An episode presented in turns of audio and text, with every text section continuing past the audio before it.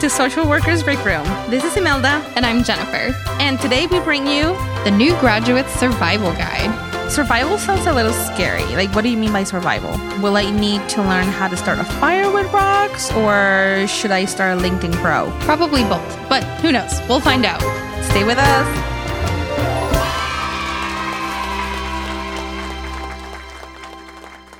It is May slash June, some, you know, depending on when you're listening to this episode, and you have completed your degree. Congratulations. Woo! Yay.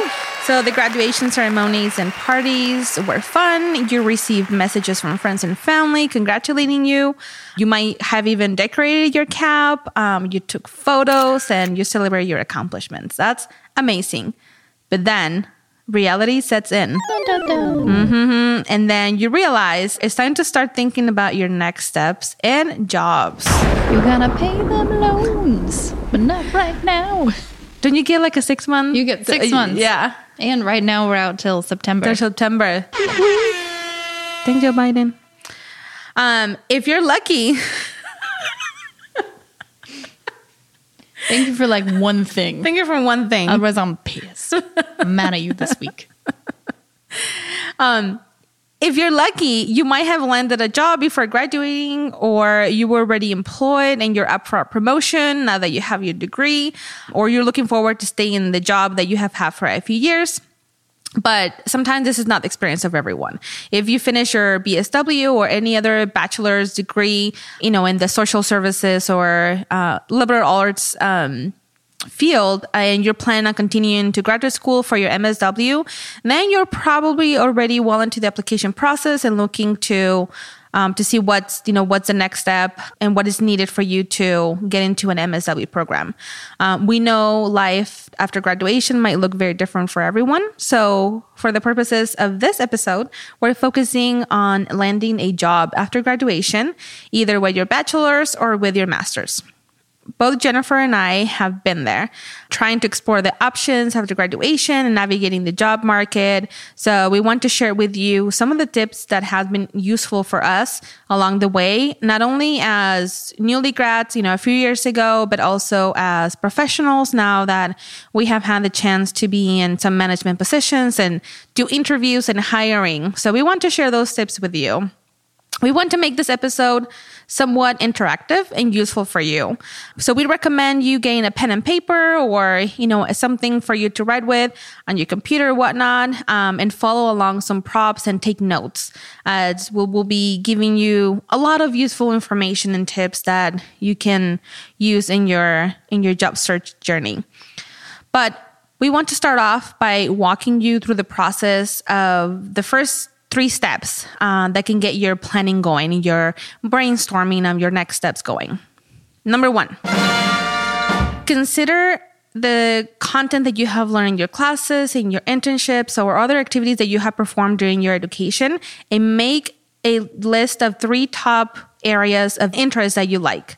Um, it could be that you were really interested in play therapy or trauma informed care or community building and advocacy, um, community mental health, etc. So identify these three top topics or fields, I guess, um, that stood out for you during your education. This will help you guide what areas and what type of jobs you want to go into. Because you didn't go get your MSW to just go work anywhere random, right? Like you probably got your MSW or your BSW for a reason. So don't write off things that aren't in your immediate scope of interest, but also start with what you love. The point of this wasn't to finish a degree to just go out and be miserable. Start with stuff you like, and it'll make the whole rest of your career a lot easier. Right. And even if your dream job, it's not something that you can get right off after college, you know what's the path to get to that dream job. So you can guide your career in that direction. Okay, number two ask yourself if any of your previous internship or field placement sites will be interested in hiring you. I've seen sometimes that some field placement agencies they offer um, a position if it opens up to previous interns and then they bring them on as full-time employees. But if this is not the case, if they don't have any openings or you just didn't like um, the or you're not interested in working in the agency where you did your field, field placement, reach out to the people who were your supervisor, your field supervisor, and ask if they will be willing to do a professional reference for you. Uh, you will always need professional references at your job application. So it's always good to ask them first before um, you add them to the list. I it has happened to me a few times mm-hmm. when I have had interns, and then there's a potential um, agency where they have applied, and they re- the agency or the, the company reaches out to me like, so and so puts you as a reference when the student never asked or never reached out to me saying like, "Hey, would it be cool?" So just to give me the heads up, right? You know, so of course, you know, I give them a good reference, but it's always nice to give the person you're putting down as a reference a heads up that you're adding them to your application. Number three, what are the absolute non negotiables that you're looking for in a job? We all have them. And, and if you don't have them, then start thinking about those mm-hmm. because it will help you set boundaries of what you want and you don't want. It could be how long the commute is from your house. If you're, you know, if you accept a job or apply for a job that is like an hour and a half away from your house, Oof. you're gonna get burned out pretty quickly. Um, it could be if uh, if the benefits package covers covers maternity or paternity leave. If you're planning on you know having children or having more children in the next few years, that's some of the things that you you know want to think about and having a good idea of the must haves is important as well. Yeah. And I think one of the things that maybe, you know, a lot of times we think of like standard benefit packages like your health, your dental, PTO, paid sick time. Do they offer CEUs? Do they offer time off for your CEUs? Are they going to pay you back for your license? Like there's a lot of things in the benefit package. If you just ask broadly what's in it, a lot of times they'll have a one pager or can explain it to you. One of the things that I've noticed often doesn't always come up immediately in the interview. A lot of times pay will, but they won't immediately tell you if the position is a W 2 position versus a 1099 position. And this is so, so important. Mm-hmm. If you are in a W 2 position, your employer is required to do certain things, again, like paid sick leave, offer health insurance, you know, to full time employees, FMLA, pay taxes on your behalf. If you're a 1099, in a lot of cases, you're not entitled to any of that. It also means you have to pay your own taxes, mm-hmm. which for a lot of people, a good general rule is to set aside 30% if you have to pay them by yourself. So a lot of these, you know, private practices will hire people right out of school. Oh, it's such a good job. $30 a session. And people are like, that's amazing. But by the time you take 30% away from that $30 and your commute and paying for your own liability insurance, and sometimes they make you pay for your own clinical supervision. Yeah it I remember one place I was at, it came down to about minimum wage. Oh my God. And I was like, I can't do psychotherapy for minimum wage. That's a lot of emotional labor for yeah. not a fair wage. And even though you can write off a lot of those expenses on your tax report, it's still, um, yeah, for some people, being a full time employee versus a contractor or a, freelan- um, a freelancer, mm-hmm. um, it's, it's, a, it's a deal breaker because of those. Um, those things that you have to take into account that you have to you will have to uh, you will get a full paycheck you know no taxes taken out of it. But then at the end of the year uh, you will have to pay your own fair share of taxes and some other expenses. So there's no and no, no, other benefits or PTO. So if you don't work, you don't get paid. Exactly. So yeah, asking what the no-show cancellation fee is, if there isn't one, a lot of agencies don't have one. So if you don't work, you don't get paid. Also, if you're an independent contractor, you have to pay estimated quarterly taxes. You have to pay your own taxes four times a year calculate them yourself or use a tax professional. But if you pay them late or wait till the end of the year, you're going to owe fees. And a lot of no one ever sits you down and says, Mm-mm. You're an independent contractor. That's what this means. And this is how you pay taxes. So making sure you know which is which and you prepare yourself to be successful in either one of those situations. Yep. So, what we'll talk a little bit about next is once you've kind of hopefully made it to the interview, Imelda and I are going to share some questions that we've often asked in our interviews. Um, mine are going to be more based towards kind of direct practice, and I'll go over, you know, some things that I always ask about and what I consider to kind of be some green flags and answers that I get, and some red flags. So, I always start off with, you know, tell me a little bit about yourself and why you're looking for a change you know, just a good opener, number one. Number two, it's a two part question, right? Like, can you remember and follow two step directions. and half the time people will forget one half. So I'm like, can you, for five minutes, remember two things?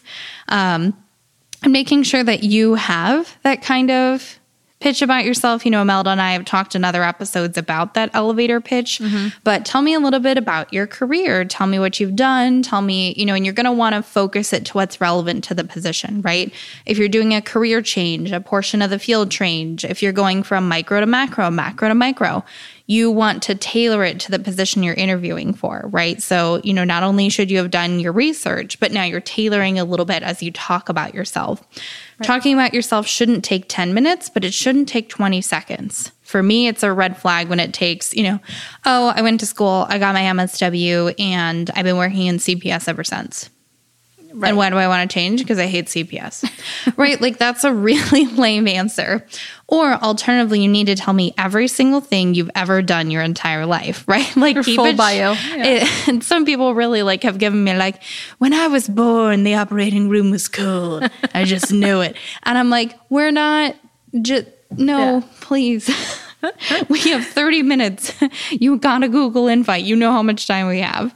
Um, so, and then while you're looking for a change, lots of people are looking for a change because their current position isn't meeting their needs. Sometimes it's as simple as saying that.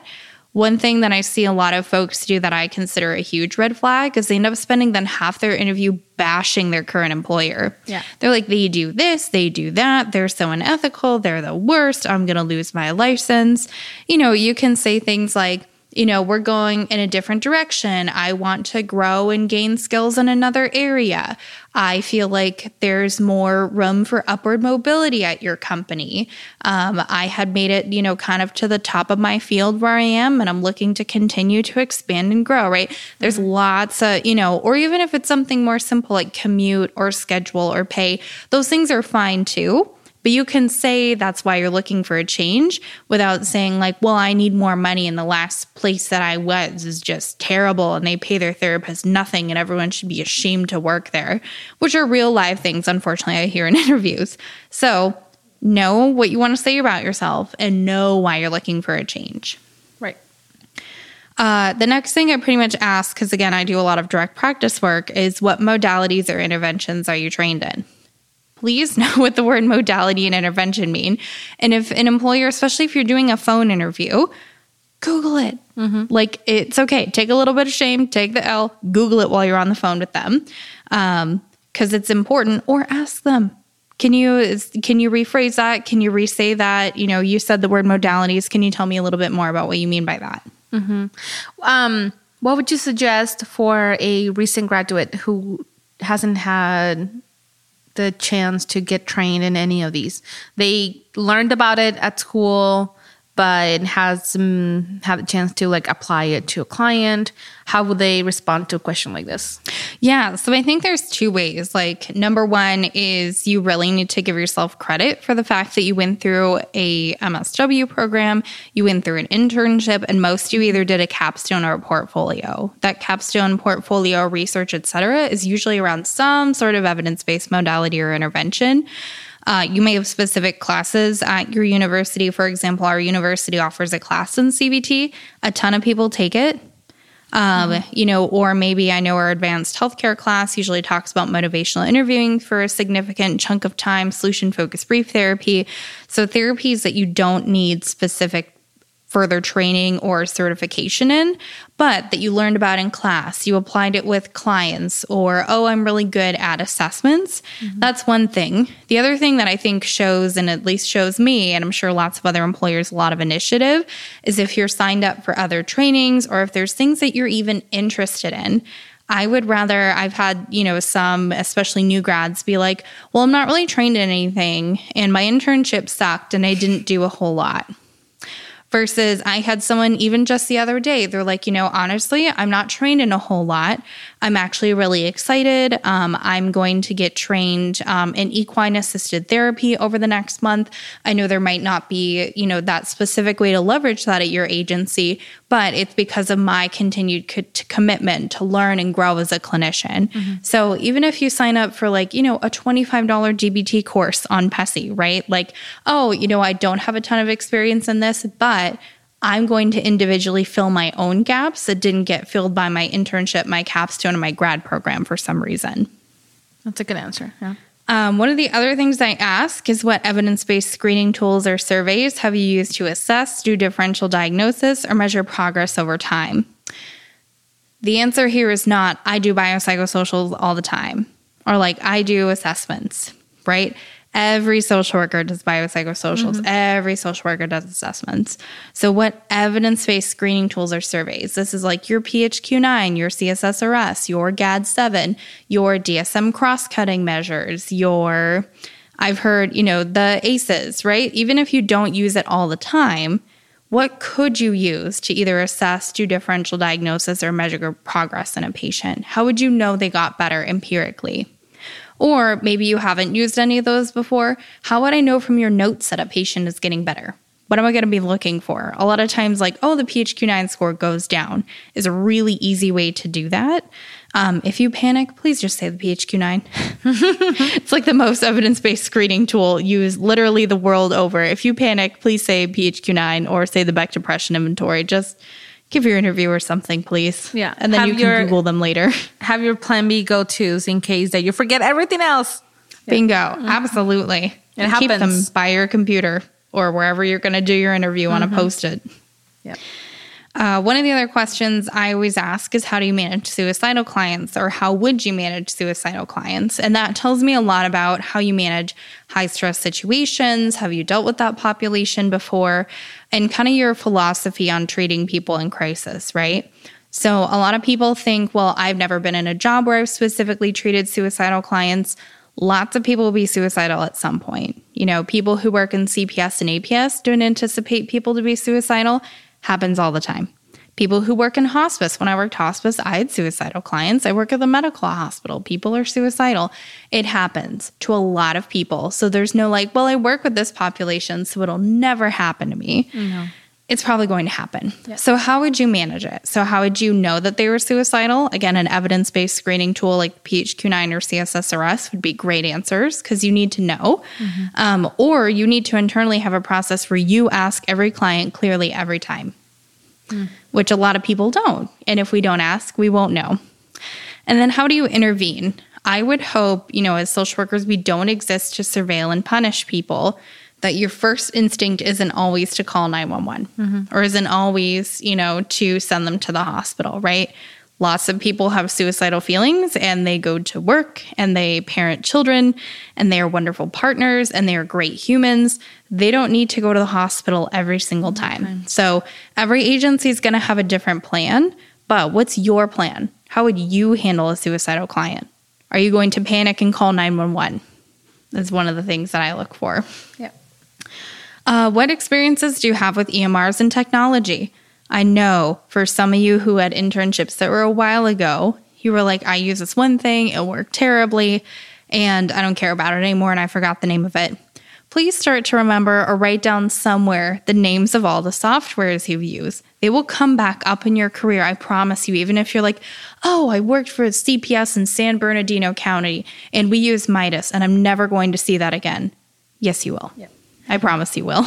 I feel like most agencies use the the same like five or six. Like they rotate them, maybe like a ramification of that system, but it's you know similar to to that. So Exactly. yeah, knowing yeah knowing your systems and being able to list them is super important because all agencies that work with direct you know care patients um they're going to use some type of EMDR Yeah. Or EMDR like, AMR EMR And even if like you've just done like financing or maybe you were in a pack internship, right? Like, you know, if you've used particular softwares there again, like Imelda was saying, they have implications. Like people are like, oh, I've used Cerner. You've probably never heard of it. Well, number one, of course I've heard of it because it's a giant EMR. Number two, I was going to put you on a practice that uses Epic and they're both the same level of complexity. So that mm-hmm. lets me know, yes, they can handle the complexity of this EMR.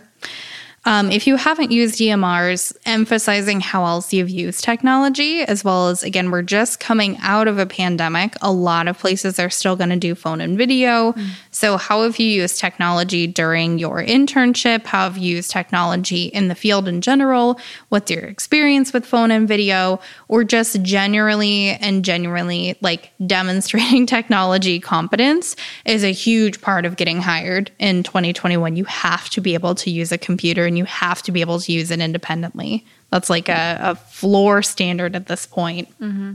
Yeah, those are the basics. But even if you have not worked with with EMRs and specific technology in the past, showing that you're able to learn fast and that you have used other systems, uh, it gives the, the the employer, potential employer, the the idea that okay, this person can be trained on this. Right. So, for example, of like red flag versus green flag, you know, I've had and hired lots of people who had only ever worked in paper charts before, but, you know, red flag person, like, no, I've never used any before. Oh, tell me a little bit about how, okay, it doesn't sound like your agency had EMR. How else have you used technology in the workplace?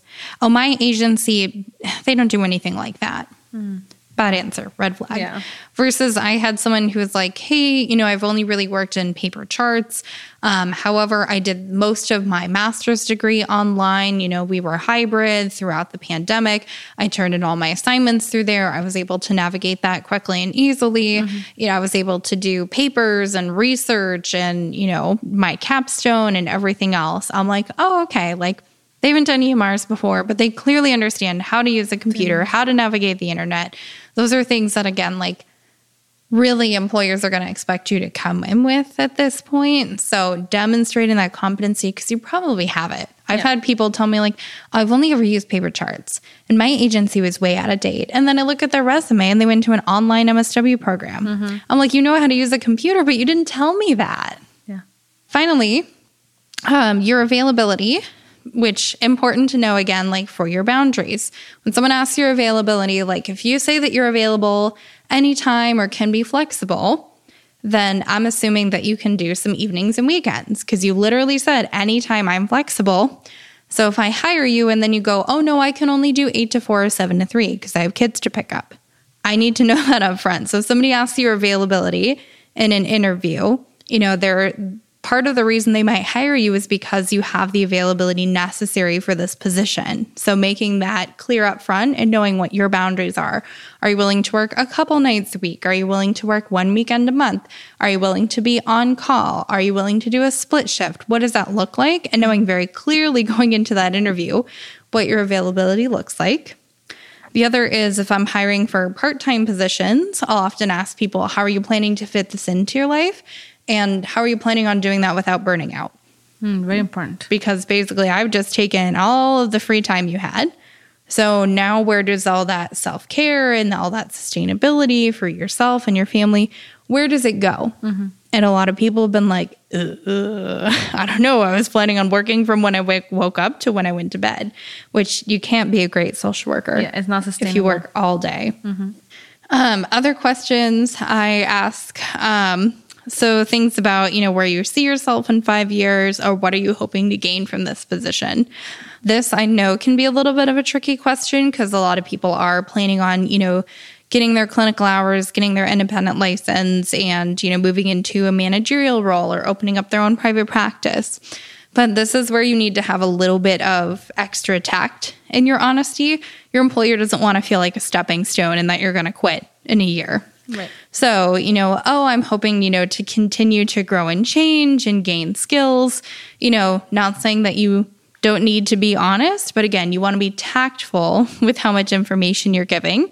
Because uh, again, we don't, no employer wants high turnover rate. And if you're like, well, I have 100 hours left until I get my LCSW, and that's in like two months. And then when I get my LCSW, I want to start a private practice and I'll probably start scaling down my hours here. That's not a good start. Okay. Yeah. Why would we start something that you are not going to finish? Especially if there are other candidates who are willing to to stay long term. Right. Who want to grow and change to, and move yeah. into leadership positions. Mm-hmm. Speaking of leadership positions in the bigger universe, Imelda, what are some things that you look for in macro candidates? Yeah, um, a lot of these questions that you that you mentioned jennifer these can all be also apply some of these not all of them but uh, a lot of these can also be applied to the macro setting. Um, so when we think of macro jobs or community based jobs we think of um, you know how well you work with teams and what do you know about policy how well informed you are about what's happening in the neighborhood and the community. We like to hear about specific examples of how you have demonstrated specific skills. So um, and i feel like now more more employers are you know trying to to gather this type of information. So they will ask questions like tell me about a time when you presented um, a, a, different way of doing things or a more efficient way of doing things to your team or your coworkers and what was the outcome? So we want to see that you have that leadership of presenting new ideas but you also have the confidence of uh, of dealing with some pushback from from your coworkers. Mm. you know that shows leadership skills um, that you were able to navigate um, those, you know, different points of view. Um, so I will always say have um, a short list of examples of where you have done specific things that um, you can recall uh, quickly. Like, oh yes, I worked in this project and it was a difficult project because X, Y, and Z, and this is how I I approached it, and this is the outcome. Yeah. So these are called behavioral questions, mm-hmm. and you can Google behavioral questions job interviews. Or if you're looking for like very specific questions that places ask in an interview, it's a smaller agency, you're not going to find it. But if it's a larger agency on Glassdoor, there's actually a section where people can post questions they were asked during an interview nice. if you want to really prepare yourself. But these are called behavioral questions. And like Imelda saying, you want a short list of very specific examples. Mm-hmm. And I believe we share a TikTok uh, with some of these. Um, I found a, a, a, really a really interesting TikTok that I shared on our stories um, that has a few a few examples of these behavior questions. Yes, thank you. Um, also, another common question that we that you might encounter is um, why are you interested in working at our agency? We when we bring people on um, as either you know working in community settings or working in program management, um, we truly believe that you are our champion for our agency out in the community, that you're going to represent our mission and our vision. So we want to see what is it about the mission of our agency or company that attracted you to apply. So you always want to tie it um, back to some maybe not the whole mission of the of the agency or the company but you want to be able to in your answer share a few words of like this resonates with me because of this yeah there's that. And also look at the job description too. Like you want to know the agency, but you should know which job you're applying for. One of the things that I've had candidates do is they're like, oh, well, I just applied to so many. I can't even remember which one this no. is. Never say that. Say Pull that. up the job description right before the interview, read it over, and really understand what the company does. Google it if you need to, right? Like if you're scheduling for interviews, block off 15 minutes before the interview if you need to, to research the company company to refresh the job description, we do a model of care called collaborative care. And it's very specific, like DBT. You're either doing it or you're not. But people all the time are like, oh, I collaborate. I do that. And we're like, no, you don't. Not even close. but, you know, it's very evident to us which of the people watch the video that we put in their scheduling email and which people Googled the company exactly. and which people have no idea what's going on because mm-hmm. they, you know, a lot of them, oh, I applied to so many jobs, I can't even remember. Exactly. Do your research. Um, I, I have had my fair share of interviewees that when I ask this question, they give me an answer um, that is completely off. That they said, "Oh, I, I want to work here because I love working with children." That's great. We serve children, but the position that you're applying for is to manage a program of that has nothing to do with direct services for children. Yes, our overall mission is to support children who are, you know, going through all this all these conditions, but your position wouldn't ever work with the patient or the client. So yeah you can you can say that you're so you know, you're supporting the mission and you're excited to work um, in continuing growing the organization and helping the organization so they can impact the mission of helping children but yeah So You got to get there. you got to get there. Yeah. So do, doing your research is very, very important uh, on the mission and, and, and the position that you're applying for. Also, people might ask you, what is what is the the biggest problem or challenge that you think your local community faces and why?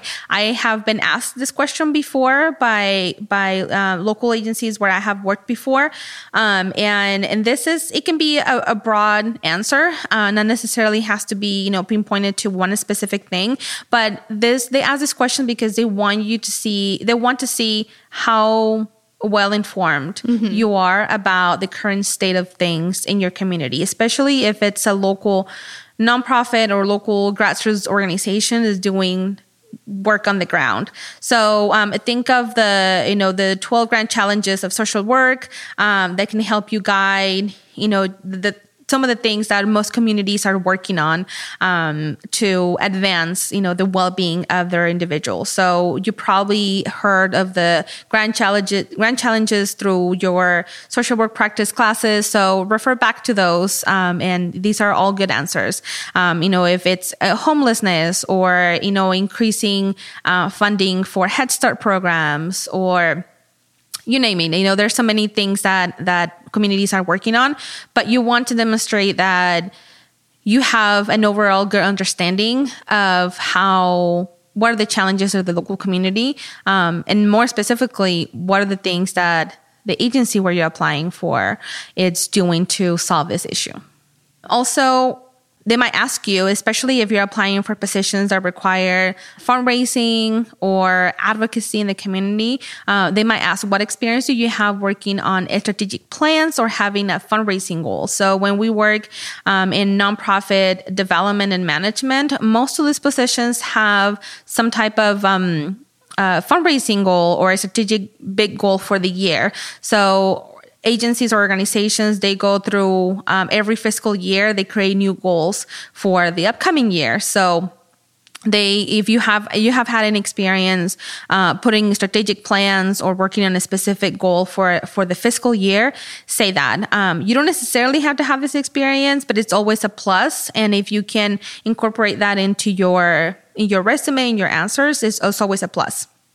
Also um, most I won't say most, but a good a good amount of um, community based positions require you to have some, or you will be doing some type of uh, planning or leading or hosting events, even if it's. Um, it could be fundraising events or it can be community education events um, you know town halls um, doing psychoeducation for the community uh, bringing doing focus groups etc so if you have had any experience leading events, organizing events, even if it's in a, as a volunteer uh, position or as in your personal life, you want to be able to reflect that, that you can make a plan for an event, um, how you organize social media outreach around it, um, create a budget for that event, how you're going to follow up with your attendees, etc. So from start to finish, um, this is something that if you're working in community based agencies, you're probably going to have some type of involvement in event planning or hosting um, and doing outreach in that way. So even if you if you had experience, you know, helping out family, you know, putting mm-hmm. events together, small events, small events, yeah, or um, you know distributing flyers in the community for a specific thing as a volunteer. Um, all those things count because all of that is community outreach and bringing people from outside to inside of, of the agency of bring, bringing them, making them aware of what you're doing. Going along with that, um, if you have an experience working with volunteers, recruiting and retraining volunteers is always a plus in any nonprofit um, organization that you work with, especially if you're doing program management and development, you want they they want to see that you have some understanding of how recruitment, retention, or volunteers work because we we use volunteers a lot mm-hmm. uh, for for a lot of the the um, the activities we do. So um, think of your networks and your connections. If you I, I used to say like, oh well, I have a big network at ASU or the you know at Arizona State University where I used to you know where I got my degree, and I know a lot of social workers there that I can invite. That counts. That counts too because you it shows that you have you you know how to tap into your network into your connections um, to you know share share the mission of the work that you're doing. Something that probably all positions in macro settings will ask you is to tell them about a time or a project where you worked with multiple multiple stakeholders or as a multidisciplinary team. In nonprofits community nonprofits we work a lot with other agencies. Um, we work with the state we work with the city we work with different stakeholders. So showing any type of experience that you have had working with multiple people from outside the agency it's always a plus. Um, I think if you have been a case manager and you have experience working with child and family teams, um, use that you know use that as is part of your part of your answer uh, or highlight that on your on your resume um, that you've been able to lead meetings mm-hmm. and uh, create goals for a, for a common create yeah action plans for a common goal um, with multiple people from different agencies sitting at the table. Um, that's always a plus because it shows again that leadership and those planning skills that are so so needed and efficient in working in in macro macro practices. And if you are like, you know, if you want to go into the fundraising side, if you're applying for a fundraising position, um, something that we always ask is what is your approach to engage a potential partner or sponsor? You know, doing cold calling sometimes works, but um, if you have a you know good understanding of how would you approach a potential small business or an organization that it's in your community that you want to invite them to be a sponsor for one of your events. So this is where your social work skills come into place. Mm-hmm. Um, you know, the same way that we do assessments with clients, we do assessments of agencies and people. Uh, we find common ground. We do your research on what is the what are the community given pillars of the organization of the company, um, and we we use that to to connect with them. Um, so you know, being able to connect and nurture re- professional relationships in that way goes goes a long way if you're into into applying for a fundraising position but i'm maybe not necessarily fundraising because when you work in in let's say like you know as a program management mm-hmm. uh, or program evaluation position, you have to work with other agencies as well. You have All to work time. with other uh, funders, with other um, stakeholders. So, and and the only way that you're going to be efficient in that position is because you're able to create strong relationships with those individuals. So, all those social work skills that you have as as a direct practitioner, you can apply those to the macro setting as well. Absolutely. Just don't therapize right. any of your potential sponsors. yeah, I mean, in the way of um, growing relationships and connecting, yes. you know? Yeah. Yeah. So let's say you survived one of these interviews with Imelda or At the end of pretty much any interview, your interviewer will probably ask, Do you have any questions? And Imelda and I are going to share a couple of our favorites. So, Two of my favorites are the first one is what's your biggest problem right now and what help do you need solving it? I mean, if anybody asked me this, like I am just over the moon because, you know, everyone has individual things and needs they want. But, you know, also you're becoming a part of a larger system, right? Like you're working on a team in most cases. So, how are you going to make it, you know, the agency better? How are you going to contribute your skills, your education, your knowledge, the things that you're best at? How can you help solve the problems that they're facing? So, what's your biggest problem right now and what helps you need solving it?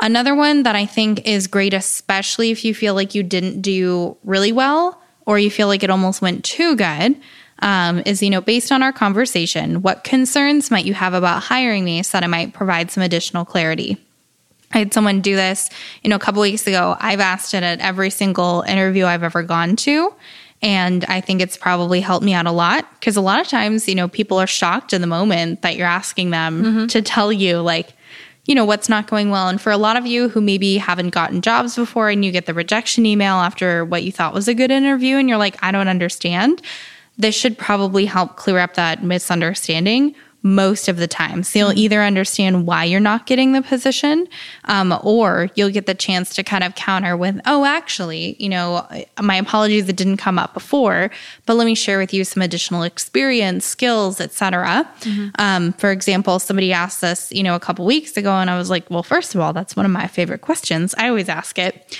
You know, number two, I'm concerned that you don't have enough experience in individual modalities and, you know, we need folks to kind of hit the ground running and be able to be in sessions with clients comfortably.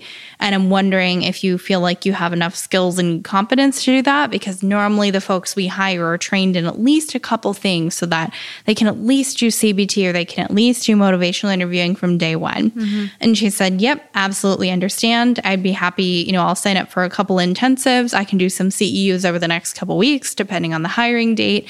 You know, I'd be happy to individually get my skills skills up to the level that you would expect of a practitioner at your agency. And I hired her. Yeah. because I thought that was great. Yeah. Yeah, it, it, has been my experience that sometimes, um, especially during this last process of the interview, when the interviewee gets to ask questions to the person doing the interview, um, it it's a shift. It's about it's, it's a shift of power mm-hmm. uh, because now you're the person who is sitting. You're you're the one asking the questions and kind of like you're holding that power of now I am interviewing you, mm-hmm. and it your anxiety decreases because you're able to think you're not on the hot seat anymore. Uh, they are the ones sharing. Right. So uh, it, I, I feel like it's happened to most of us that you give an answer and then a few minutes later you're like, shoot, I should have said that. Mm-hmm. Like I forgot to mention this. So this is a great chance for you to continue that more organic conversation and be able to share those things that you missed out at the beginning of the interview because you were nervous or you know you blanked out so, following along with the questions that Jennifer mentioned, um, two of the questions that that I, I enjoy when uh, when people ask me, uh, or that I consider, you know, a good way to have this conversation is, uh, what would you consider to be the biggest challenge this position will face, and why? So, when when we're having the interview, um, I feel like we're all thinking that oh, like this position is all, you know, roses and puppies and rainbows and everything's going to be fine. It's, you know, this is the greatest position that I'm applying for, greatest organization. You know, we embellish everything. So when we ask or when the person asks us, you know, what is the biggest challenge you think this position, my position that I'm applying for will face and why? It gives us a chance to say, you know, um, maybe there is like a funding or maybe, um, you know, coming out of the pandemic and we're trying to re, uh, revamp services. Um, you know, it gives us a chance for all of us to be more transparent and say like, this is some of the challenges that you will most likely face, but we also provide all these other support services or support to you as a team, um, that you can you know you can count on us you right. can rely on us you'll make yeah you'll make yeah. So it gives everyone a chance to you know just relax a little bit and be more transparent of what that position is truly about. And it and it tells me that you are very aware that not everything is going to be so positive all the time but that you're willing to take the risk and be up to the challenge. Right. Things are hard but mm-hmm. i can do hard things. Exactly um, I had an interview. Recently asked me something that I thought it was uh, a really good question, and it's relevant to you know the current situation right now. And she asked, um, "What is one of the main things you have learned during the last year?" As you have had to adjust to work, to doing the work that you do during a pandemic and why? And we we were doing doing an interview with a panel of six people and mm-hmm. everyone like had to take a moment. So like, oh, I don't think everyone has ever asked us this question. Um, cause everyone in their own specific position or responsibilities had to think of like, oh, well, this is the biggest thing, uh, the most important thing that I have learned that I had to adjust. And so it gave her an insight of what we go through on an every day in our positions and and um and what to look forward to and also you know lets us know that that you're thinking ahead of, you know, again, like those challenges and and and how things um change, you know, as we as we go and as we try to adjust to to changes.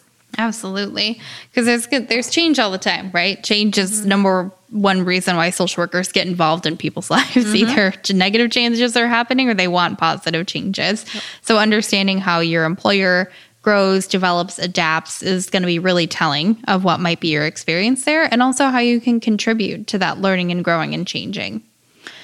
Another thing that we kind of want to reiterate is that you have a lot of skills from your school, from your internship, from your capstone, from your project, whatever you did during your MSW or BSW. And, you know, also your prior jobs, right? A lot of us didn't come straight out of high school and straight into social work school and straight into their master's program. A lot of us worked along the way. And there's no reason to hide that. There's no shame about it. But it's again, how do you take the skills that you have and transform them to the lens of this job or to the social work field? So, for example, maybe a lot of you, and I know I personally worked in customer service for many years for many companies. Um, so, that's client activation and cultivation that is dealing with complaints, right? Not everyone's going to be 100% mm hmm happy with your services all the time. That shows me that you know how to cope with that and you know how to be cool under pressure in uncomfortable situations, right? Social work, again, change makes people uncomfortable. A lot of times people are going to customer service because they're uncomfortable, they want to change. That shows me that you have that skill, but sometimes you might need to reiterate that for an employer or you might need to rewrite your resume a little bit mm-hmm. to show off some of those skills. Another one, um, a lot of jobs include doing inventory right? That sounds like boring and like a normal part of lots of jobs, but reframing it as like, oh, I did data collection, I did management and organizing, I was responsible for the accuracy, I was responsible for the collection, the management, you know, of this many items, you know, I did asset protection, etc. Mm-hmm. You know, those are all things that are going to help you in the field. Give yourself credit for those kinds of things. Right. And it's all about how you present those skills. Um, if you attended community events as part of your previous position or, um, you know, part of a volunteer um, engagement that you have done, that translates into networking and outreach. It shows that you want to be involved in the community, that you want to be an active participant of, of what's happening in your neighborhood and in your city if you have done volunteer work in the past, which I feel like most social workers right. and social uh, students have done it, um, that translates into community engagement. It shows leadership and a commitment to improving systems and in working for the greater good. Um, so you know what we what we're going for is that um, a lot of the skills that you have either acquired through your internship or other jobs that you might feel like oh, this was not social work related. I'm not even going to mention it. No, you acquire a lot of skills that will help you navigate the position that you are applying for um, because you have grown and you have um, learned those things that will be applicable to to working you know in that position. So don't sell yourself short. But with all that being said jennifer did i get the job? And when can i start uh, we'll we'll call you. We'll call you. we had we had to check references. Yeah, we we just have a lot of really qualified candidates right now, and uh, dang it. so we encourage you to check out the resources and links provided on our website under this episode, and we wish you all the best of luck in your post graduation journey. Remember that you know more than you think, and you need to spit it out in your interview and sell yourself and be awesome. See you next time.